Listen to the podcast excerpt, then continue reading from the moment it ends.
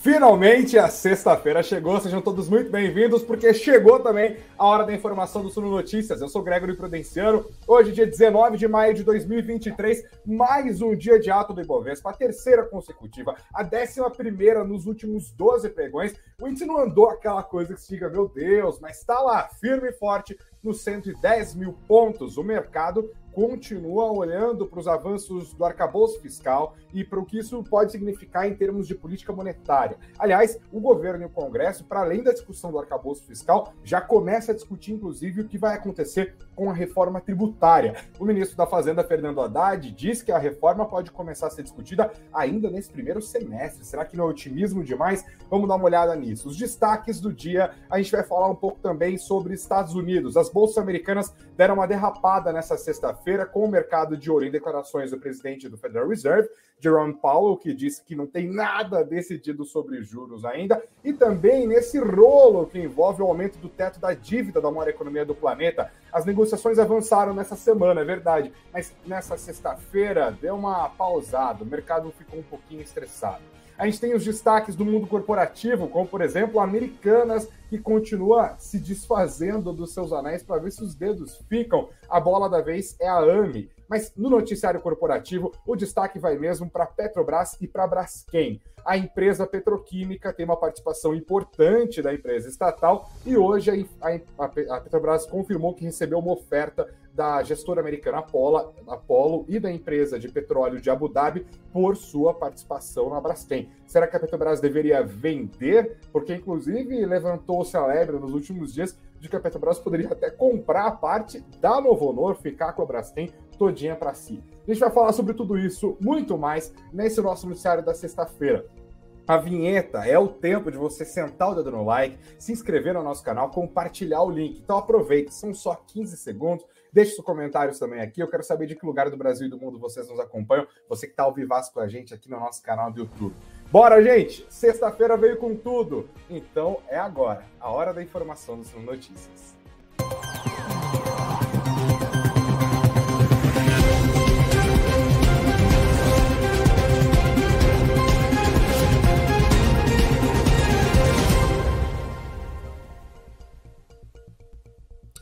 Fala galera, sejam todos muito bem-vindos. Boa noite para todos vocês. A gente começa a nossa conversa de hoje falando sobre o Ibovespa. Como eu disse agora na nossa abertura, teve mais um dia de alta nessa sexta-feira. Confere comigo aqui, tá no nosso site, tá no suno.com.br/barra notícias, suno.com.br barra notícias. Terceira alta consecutiva, considerando os pregões diários, considerando os últimos 12 pregões, 11 altas. Nesta sexta-feira, o índice de referência da Bolsa de Valores do Brasil avançou 0,58%. Terminou a semana nos 110.745 pontos, o que significa que nessa semana o Ibovespa avançou 2,10%. No mês de maio, uma alta impressionante. No acumulado já está em mais de 6%. Para ser mais exato, 6,04% é quanto o Ibovespa está subindo nessa semana. E como a gente destacou no pregão de ontem, né, na nossa live de ontem em relação ao pregão de ontem, o Ibovespa agora está no positivo em 2023, uma vitória aqui para os investidores que a gente passou um bom tempo acumulando perdas de 7%, agora uma alta. Não é tudo aquilo, mas é alta, 0,92% em 2023. É, nessa semana, gente, uma coisa que ajudou o Ibovespa foi essa redução, ainda que relativa, a gente vai falar um pouco mais sobre os temores em relação ao aumento do teto do dívida, da dívida da economia americana. Houve avanços nas conversas entre o presidente Joe Biden e o presidente da Câmara dos Representantes, né, da, da Câmara dos Deputados deles lá, que é a Câmara dos Representantes, o Kevin McCarthy.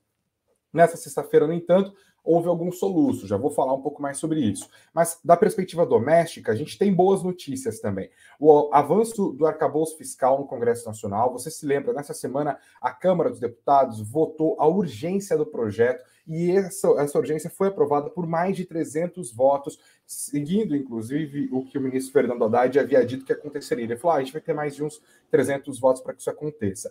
Com isso, o arcabouço fiscal fura a teto, o, o teto é ótimo, né? Fura a fila da lista de projetos que precisam ser apreciados pelo Congresso brasileiro e também acaba sendo votado no seu mérito diretamente no plenário da Câmara. Portanto, não vai precisar passar por todas aquelas comissões que tornam o processo um pouco moroso. Isso mostra que o governo conseguiu chegar a algum consenso com as lideranças partidárias e o mercado já vai incorporando nos preços e nas expectativas para os principais indicadores macroeconômicos um cenário fiscal menos conturbado adiante. Claro que uma coisa é o arcabouço ser aprovado, outra coisa é o governo executar o arcabouço. Os desafios do governo Lula com relação ao cenário fiscal não são poucos. Primeiro, porque o cenário já era ruim quando o governo Lula chegou. Segundo, que o governo Lula é um governo que é alimentado por um partido que acredita que expansão fiscal é uma maneira importante de estimular a economia. E convenhamos aqui, mesmo que isso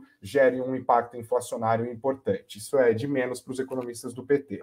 Foi justamente isso que deixou o mercado é, inquieto ao longo dos últimos meses e o arcabouço fiscal vem para pelo menos tentar dirimir um pouquinho dessas dúvidas. Mas, além disso, é, o mercado também vai ter que monitorar o que vai rolar na terça ou na quarta-feira, que é quando devem acontecer as votações do plenário da Câmara em relação ao texto do arcabouço fiscal.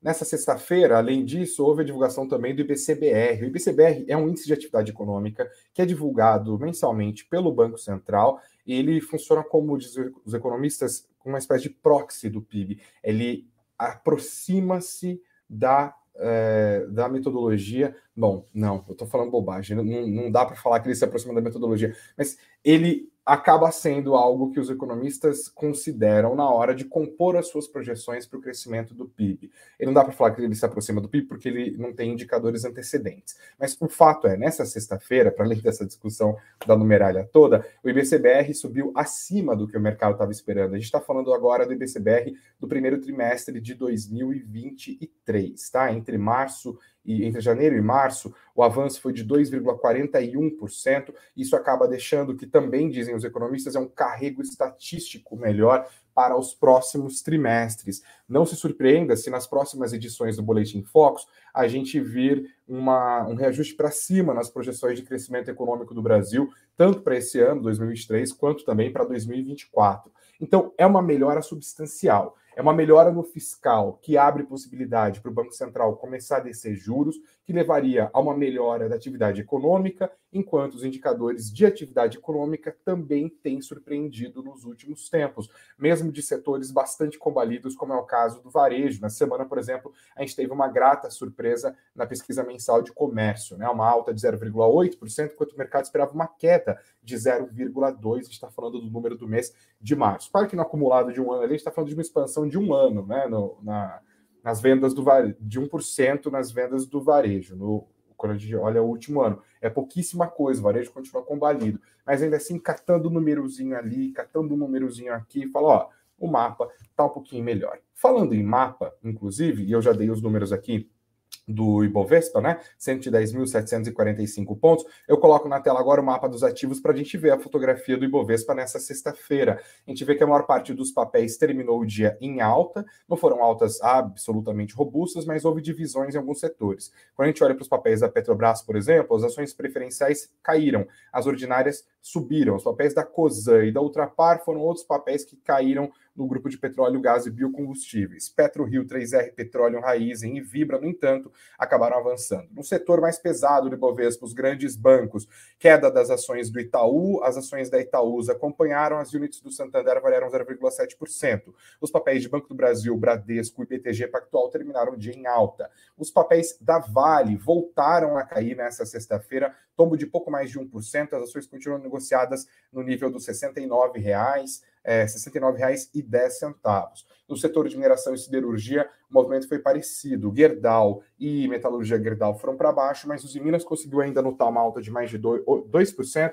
e os papéis da CSN também avançaram 0,60%. Destaque para o setor de alimentos processados, proteína animal aqui geral subiu. São Martinho, JBS, BRF, Marfrig, todo mundo ficou na sexta-feira, pelo menos, no verdinho, no verdinho. E olha, enquanto o Ibovespa continua a sua trajetória de alta, o dólar, que caiu muito forte nos últimos dias, começou a subir, tá? E tem a ver também com esses temores todos em relação aos Estados Unidos, um fortalecimento do dólar mundialmente. Hoje a alta foi de 0,56% e a gente vai terminar a semana com a doleta na, ó, beijando o nível dos cinco reais foi exatamente R$ 4,99. O uma doleta é 4,9958. Este é o resumão para a gente seguir aqui olhando agora os destaques do mundo corporativo nessa sexta-feira. Eu vou falar sobre Petrobras e Braskem, hein? Inclusive, é aqui a nossa enquete. Você que está junto com a gente pode votar. Você acha que a Petrobras deveria vender, se desfazer da sua participação na Braskem? Sim ou não? Vão deixando os votos e no final da nossa conversa eu volto para dar o resultado. Agora eu paro para um, dar uma boa noite para a galera que está junto com a gente aqui, o Marcos todos os dias, a Maria Goretti também, que não estava comentando fazia tempo, hein, Maria? Obrigado, bem-vinda de volta. Holder Grafista junto com a gente também, o Alberone Lima, o Lierte Santos, deixando boa noite para mim, para os investidores, diz que a cervejinha dele já está na mão. Que delícia, Lierte, isso aí, sexta-feira precisa mesmo, né? O Thiago Nascimento está junto com a gente, o Caio Castro está tá deixando um comentário, boa noite dele é, junto com a gente também, o Gustavo Tani, o Carl, Carlson, fala seu nome, Carlesson, muito chique, Carl. É, obrigado pela audiência, pelo comentário também. E eu que dei play na cerveja, não para de abrir, ó. Eita, o apresentador está emocionado. É sexta-feira, gente. Moisés disse, ó, esperando corrigir para portar esse mês ainda não fiz. Está apostando na queda, né, Moisés? Obrigado pelo comentário. Tiago Oliveira junto com a gente também. O Juliano de Deus, Heidrich, chiquérrimo também, o, deixando os comentários dele. O Valdemir Putin deixou o papo dele aqui também. O Márcio diz que nos acompanha de Santa Catarina, cidade de Porto Belo. O Thiago diz que a Braskem está naquela, ou dá ou cai. E o Thiago diz: doido, quem quer comprar Banco do Brasil nesse preço, está achando as ações do BB carinhas. Obrigado, gente, pelos comentários.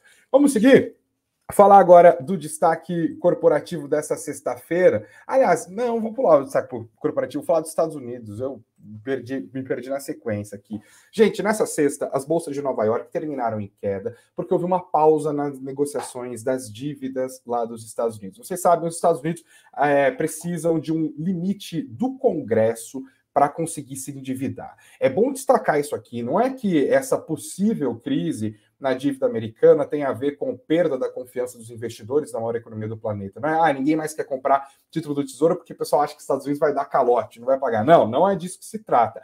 O que se trata é o Congresso precisa autorizar o aumento do limite desse endividamento, que agora já está acima dos 31 trilhões de dólares. O governo Joe Biden tem negociado, mas enfrenta uma situação complicada na Câmara dos Representantes, que agora é dominada pelos republicanos, tá? Dá uma olhada nessa matéria aqui no valor em que destaca os movimentos do dia. Ó, invertendo a tendência vista na, no início da sessão, os principais índices acionários de Nova York encerraram a sexta-feira em queda, reagindo a notícias de que as negociações sobre o aumento do teto da dívida pública dos Estados Unidos foram pausadas e também diante de falas do presidente do, do Federal Reserve, Jerome Powell. Aqui, ó, os números: Dow Jones 0,33, SP 500 0,14, Nasdaq 0,24%. Isso porque mais cedo veículos internacionais noticiaram que o deputado republicano Garrett Graves, importante aliado do presidente da Câmara, o Kevin McCarthy, afirmou que as negociações do teto da dívida com o presidente Joe Biden tiveram uma pausa brusca. As declarações azedaram o humor nos mercados, tendo em vista que havia um sentimento otimista de que as negociações estavam progredindo. Ficou para a semana que vem também. Agora, falando do, do Jerome Powell, hoje ele participou de um evento e o mercado ficou bem de olho nas declarações do presidente da Autoridade Monetária dos Estados Unidos. E ele foi claro ao dizer que o Federal Reserve ainda não se decidiu sobre o que vai fazer na sua próxima reunião, o que ele vai fazer na sua próxima decisão sobre juros. É, ele diz que o caminho para a seguir na política monetária dos Estados Unidos tornou-se menos claro após pouco mais de um ano de aumentos, aumentos agressivos na taxa básica de juros com o objetivo de conter a inflação. Abro aspas. Os riscos de fazer muito ou fazer pouco se tornaram mais equilibrados e nossa política monetária se ajustou para refletir isso Fecha aspas. Paulo também declarou que o Fed não vai tomar nenhuma não tomou nenhuma decisão até ainda sobre até que ponto o endurecimento da política monetária será apropriado. E afirmou que os efeitos posteriores dos recentes problemas do setor bancário, com bancos médios americanos mal das, mal, bem mal das pernas, né? A gente falou de três falências aqui, retiram alguma pressão do Banco Central para aumentar os juros, porque como o mercado é, financeiro americano está um pouco bagunçado, estressado, os bancos contêm o crédito e isso acaba tendo um efeito de ajudar o, o, Federal Reserve nesse processo de conter crédito, só que o Fed faz isso por meio da elevação dos juros, os bancos fazem isso com medo de calote, tá? Ele destacou que, inclusive, por conta desse contexto, das condições de crédito mais apertadas, talvez a taxa básica de juros não po possa Peraí, vou refazer a frase. Ele disse: talvez nossa taxa básica de juros pode não precisar subir tanto quanto precisaria para atingir as nossas metas. Neste momento, o mercado já sabe, o Federal Reserve está acabando com o seu processo de elevação de juros ali, mas ainda há uma discussão se nos próximos passos haverá novas altas ou se de fato os juros da maior economia do planeta atingiram o platô. A gente só vai ter certeza disso nas próximas semanas, não tem muito jeito, por isso que ficar de olho nos indicadores macroeconômicos dos Estados Unidos é bastante importante para a gente conseguir se posicionar. Deixa eu dar uma olhada agora sim falar um pouco mais de Braskem. Os papéis da empresa petroquímica avançaram nessa sexta-feira, depois que a Petrobras informou que recebeu uma proposta da Apollo e da Adnoc por sua participação. A matéria está aqui no nosso site, no suno.com.br barra notícias, suno.com.br barra notícias. A Petrobras disse o seguinte, informa que recebeu carta da Apollo Management e da Adnoc International Limited com informações sobre a proposta não vinculante para aquisição da participação da Novo Honor na Braskem. A informação foi encaminhada à Petrobras pelo fato de que a companhia é a segunda maior acionista da Braskem e parte do acordo de acionistas. A Petrobras tem tag along. As propostas que são feitas para a acionista controladora, Nova Honor, que é a antiga Debrecht, também se estendem à Petrobras. Segundo essas informações, a proposta de venda da Braskem está atrelada à participação da Nova Honor, que é o maior acionista do negócio. Segundo a Petrobras, no informe, as proponentes manifestaram interesse em discutir potenciais negócios com a petroleira. A Petrobras disse que reforça o compromisso com a transparência dos processos de desinvestimento e de gestão do seu portfólio e, óbvio, que fatos relevantes serão divulgados tempestivamente ao mercado quando se fizerem necessários. Qual que é o contexto para você que está perdido nessa história da Braskem? A Braskem é uma empresa petroquímica gigantesca, a maior das Américas, incluindo os Estados Unidos. É um ativo que praticamente foi criado numa parceria com a Petrobras e a antiga Odebrecht, que agora é a Novo Honor. Só que a situação da Braskem neste momento não é muito favorável, tá? Houve uma queda de demanda pelos polímeros que a empresa produz, as ações passaram a cair e os seus acionistas dos últimos anos deram uma balançada. Olhando para trás, né, lá para 2014, 2003, 2015, a Petrobras, no contexto das intervenções feitas pelo então governo Dilma Rousseff e também no contexto dos escândalos de corrupção revelados pela Operação Lava Jato. A Odebrecht, exatamente a mesma coisa. A diferença é que a Petrobras conseguiu se colocar de pé e se tornou uma empresa absolutamente lucrativa, com distribuição de fortes dividendos, com preços muito competitivos, inclusive, é, e está muito bem, obrigado hoje. Se vai continuar, o que vai acontecer com a política de preços é, e os seus efeitos no caixa da empresa é uma outra discussão. Mas a Odebrecht, que teve que virar Novo Honor, né, uma tentativa de rebranding para deixar o passado para trás,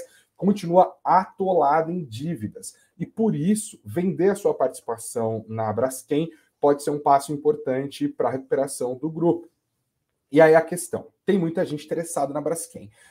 Alguns grupos que teriam interesses óbvios e em parte do tamanho da empresa, outros que queriam colocar a empresa inteirinha dentro da sacola. Quem quer colocar a Braskem inteirinha dentro da sacola, por exemplo, é a gestora americana Apollo. A Apollo já vem conversando, fazendo ofertas pela Braskem há vários meses e recentemente recebeu também um peso pesado. A Empresa Nacional de Petróleo de Abu Dhabi, que na sigla inglesa é a ADNOC, né, também entrou junto com a Apollo para tentar fazer essa aquisição. Eles, inclusive, já fizeram a sua oferta, que seria cerca de R$ reais por ação, mas não é em cash, a Braskem já disse que não tem interesse. Claro, os caras não querem se desfazer também a preço de banana, né? Pegar é, e vender ali na Bacia das Almas as suas ações. Até porque tem mais gente interessada. A Unipar também já demonstrou interesse, mas não em colocar dentro da sua estrutura toda a Braskem, mas sim algumas das suas operações, alguns dos seus ativos. A Unipar teria interesse no fornecimento dos polímeros, especialmente nas plantas que estão localizadas aqui no estado de São Paulo, na cidade de Cubatão, litoral, na Baixada Santista, e também o grupo JF manifestou interesse, a holding dos irmãos Batista, que são os donos da JBS, donos da maior empresa de proteína animal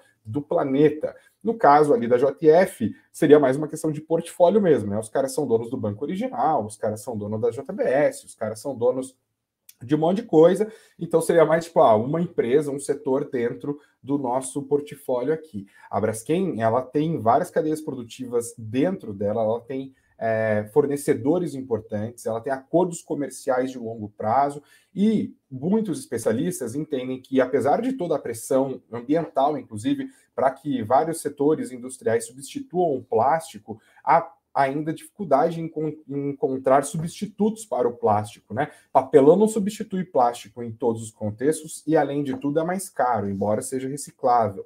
Há vários desafios mas olhando para frente, a expectativa é de que os preços voltem a subir em algum momento. A Braskem é um ativo estratégico, ela tem operações fora do país, inclusive, então muita gente está interessada na Braskem.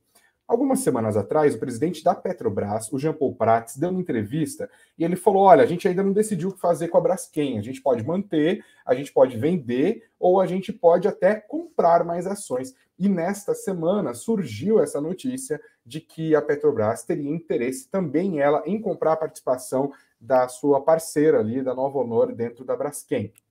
É neste contexto agora em que acontece essa oferta feita pela Apollo e pela a Adnoc pela participação da, da Petrobras dentro da Braskem.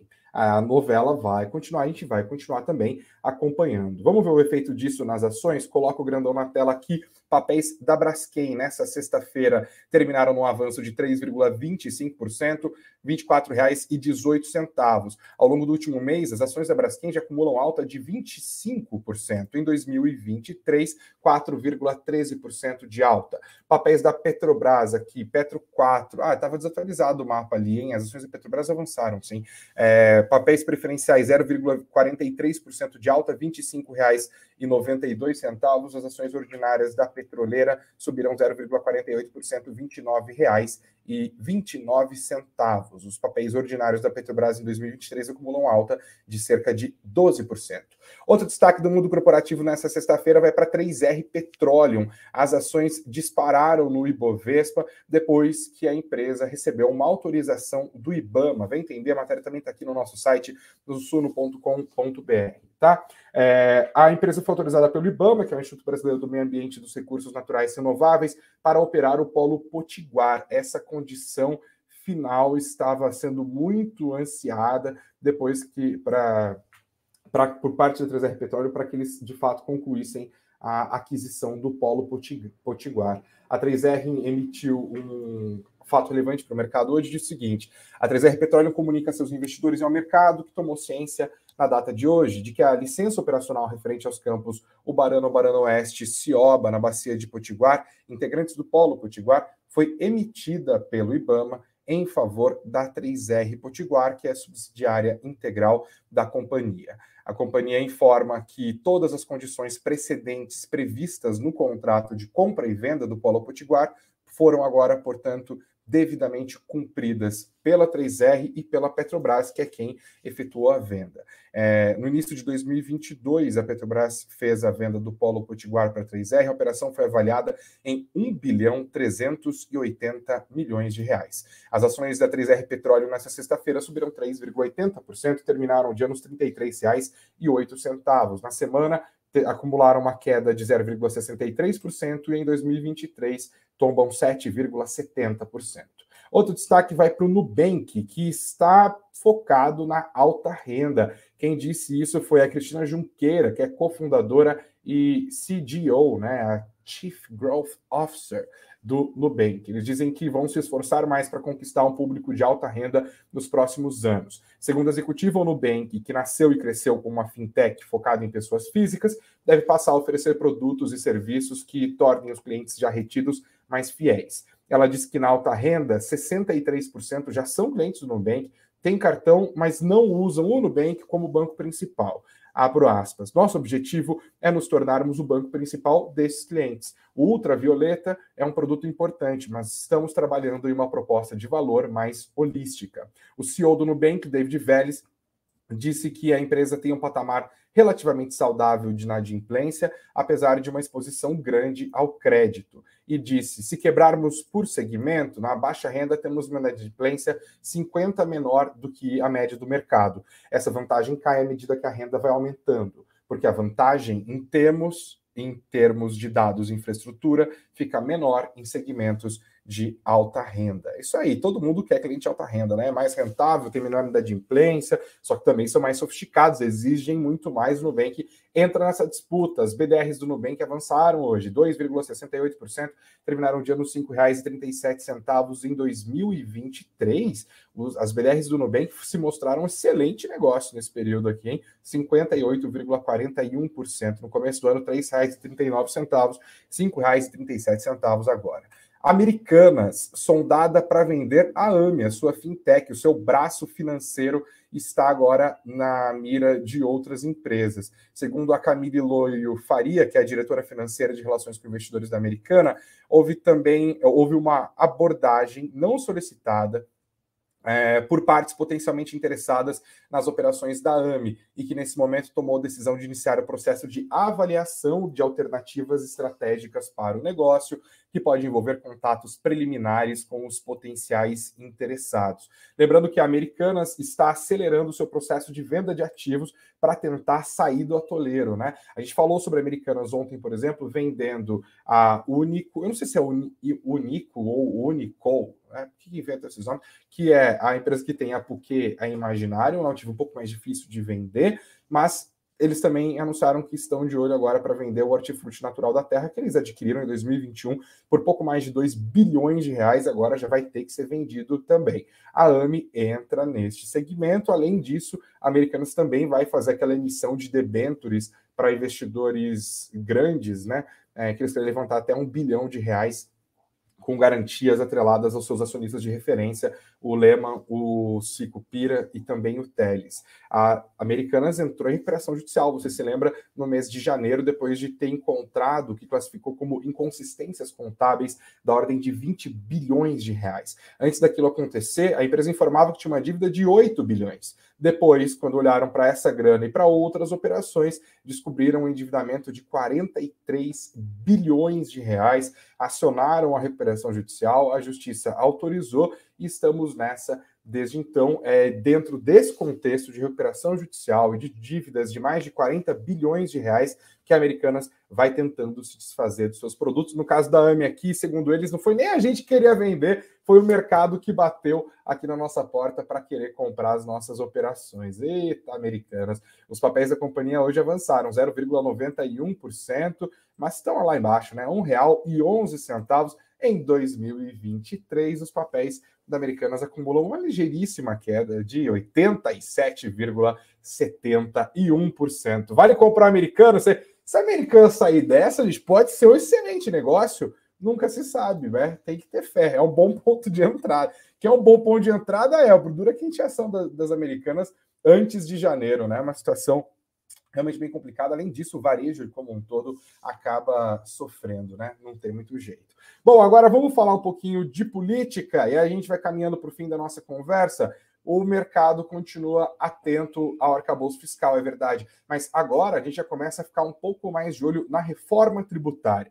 Se der tudo certo, o arcabouço fiscal deve ser aprovado na semana que vem na Câmara dos Deputados, ali na terça ou na quarta-feira. Faltaria mais um trâmitezinho aqui ou outro, mas a gente poderia virar essa página e agora começar a focar na primeira grande reforma do governo Lula, que já está sendo costurada, é bem verdade, no Congresso Nacional há muitos anos, tá? Desde o governo Temer, a gente fala sobre reforma tributária com os projetos que foram lá apresentados. Tem texto no, no, Senado Federal, tem texto na Câmara, e agora o governo abraça a proposta e vai tentando fazer com que, de fato, o Brasil tenha uma simplificação tributária. Essa reforma é muito importante. O desafio é mexe com o interesse de um monte de gente, porque ah, pagar imposto no Brasil é uma loucura, pagar imposto no Brasil é uma loucura completa. Mas o fato é, é uma loucura completa porque é muito fácil cooptar o Estado brasileiro para interesses particulares. O lobby rola solto e até aí não tem problema, o lobby tem que acontecer mesmo, é próprio de democracias, inclusive deveria ter sido regulamentado no Brasil há muito tempo, mas o efeito disso é um sistema tributário confuso, ineficaz e também várias medidas tributárias que acabam tornando determinadas empresas mais ou menos competitivas a partir do poder de influência que elas têm junto aos políticos. E está errado, né? A gente tem que ter um sistema que trate com isonomia os agentes econômicos para que eles possam concorrer. Uma agenda de produtividade no nosso país passa por uma reforma tributária, tanto do ponto de vista de trazer é, regras justas para o mercado, quanto do ponto de vista de trazer previsibilidade também para investir nesse país, porque o nosso passivo tributário também é o maior do mundo em termos de PIB, é um litigioso gigantesco. A reforma deveria endereçar todas essas questões. O governo quer abraçar a reforma tributária primeiro pela via da tributação sobre produtos e serviços, e depois haveria também uma reforma quando a gente está olhando do ponto de vista da renda. Nesse caso aqui é sobre produtos, são os impostos indiretos, tá? Vamos dar uma olhada? O Haddad disse que a reforma, inclusive, pode ser votada já no primeiro semestre. Ele participou de um evento organizado pelo Banco Central nesta sexta-feira, falou cerca, por cerca de 15 minutos e disse que a reforma pode ser votada ainda até o mês de junho, mas não afirmou quando o projeto poderá ser aprovado. Após tramitar na Câmara, a reforma tributária ainda precisa ser votada no Senado antes de ser sancionada pelo presidente Luiz Inácio Lula da Silva. O relator da reforma tributária na Câmara falou hoje sobre o projeto e disse que está tudo pronto para votar a medida. Será que está tudo tão simples assim? Tudo tão afinadinho? Estamos falando do deputado federal Agnaldo Ribeiro, do PP da Paraíba, tá? Ele falou nessa sexta-feira, ó, tá tudo pronto.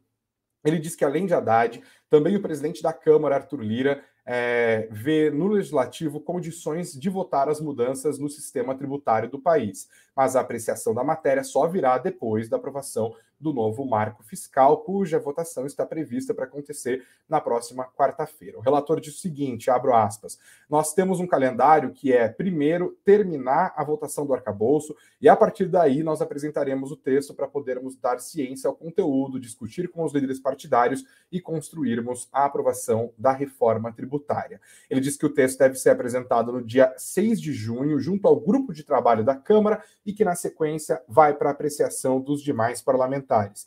Segundo o relator, o principal desafio no momento é o descrédito com relação à aprovação da reforma. Ele falou: ninguém acredita em uma aprovação da reforma tributária. Toda vez que se coloca uma reforma, as pessoas pensam que não vai dar em nada. Temos uma grande oportunidade de aprová-la neste momento, tá? É, e outro que falou sobre reforma tributária, falei do grupo de trabalho da Câmara aqui, para quem o deputado relator teria que apresentar o texto, o presidente do grupo de trabalho, o coordenador do grupo de trabalho da reforma tributária, que é o deputado Reginaldo Lopes, do PT de Minas Gerais, falou hoje aqui sobre cinco alíquotas de imposto que seriam trazidas pela reforma tributária. É, e aqui eu coloco na tela a matéria do Eduardo Cucolo na Folha de São Paulo para a gente conseguir entender um pouquinho mais. Segundo ele, além do imposto padrão, que será aplicado à maioria dos bens e serviços, haverá um percentual reduzido, a chamada alíquota de equilíbrio, que busca equilibrar a carga tributária em algumas situações, e haverá ainda aplicação de alíquota zero. Lopes incluiu na conta ainda o imposto seletivo, que garante uma tributação adicional ao desincentivar o consumo de alguns produtos, como bebidas alcoólicas. Com isso, evita-se que leite e champanhe, por exemplo, tenham a mesma tributação. Afirmação que vem sendo repetida por alguns especialistas que são contrários à reforma.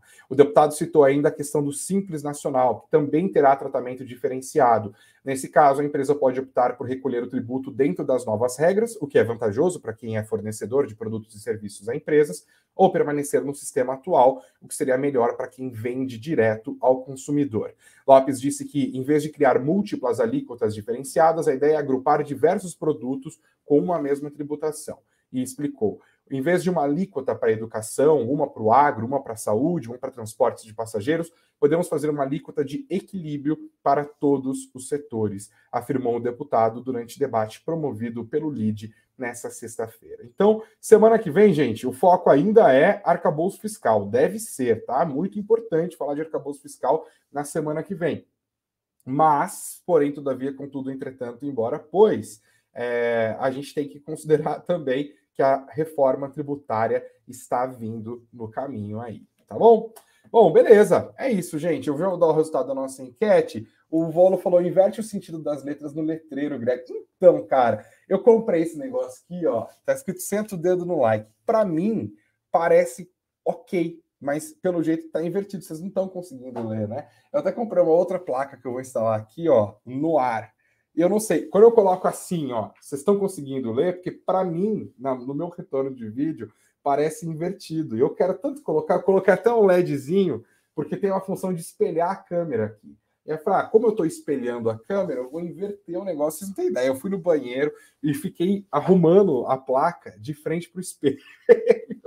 Na sexta-feira foi ótimo. Vocês conseguem ler o no ar? Quero saber, vocês conseguem ler isso aqui do jeito certo? E eu quero saber se vocês estão conseguindo ler ali. Senão eu vou inverter e depois eu testo. Ai, meu Deus do céu, que coisa. O que que tá normal? Vocês estão falando, tá certo sim. Tá certo o senta o dedo no like ou no ar que eu mostrei para vocês agora? Então, vão deixando nos comentários aí. Ah, o no ar tá ok. Ah, então é isso, tá invertido a placa de lá. Ótimo, então eu vou instalar isso aqui, ó, semana, vou fazer isso no final de semana. E vai ficar bonitinho ali no fundo. Tô tentando melhorar o, o, a decoração aqui do escritório também. Obrigado, gente, pela audiência de vocês. Eu vou subir a nossa vinheta. Não, primeira vez a vinheta, inaugurar a sexta-feira com esse barulhinho gostoso aqui. Agora sim, vamos rodar a instalada. Peraí, voltou, voltou, beleza. Perguntei para vocês hoje. A Petrobras deveria vender a sua parte na Braskem? Sim, 71% querem que a Petrobras continue com a sua política de desinvestimentos. Não foi a opção de 28% da nossa audiência. Obrigado, gente pelos comentários de vocês, pela ajuda, pelo engajamento ao longo de toda essa semana enorme de cinco dias úteis. Eu estava completamente desacostumado. Beijos aos de beijos, abraços aos de abraços. Fiquem junto com a gente. Amanhã, sábado, vai entrar o nosso conteúdo aqui falando com o pessoal da BRZ, que administra o BRZP11, é, que está bombando, inclusive. A gente tem o nosso gestão ativa para rodar a entrevista aqui com o Eduardo Vargas. Valeu, juízo, muita saúde. Segunda-feira, se Deus quiser, a gente tá de volta para deixar vocês mais e mais bem informados. Beijão, valeu, segundou e vem nós final de semana, graças a Deus.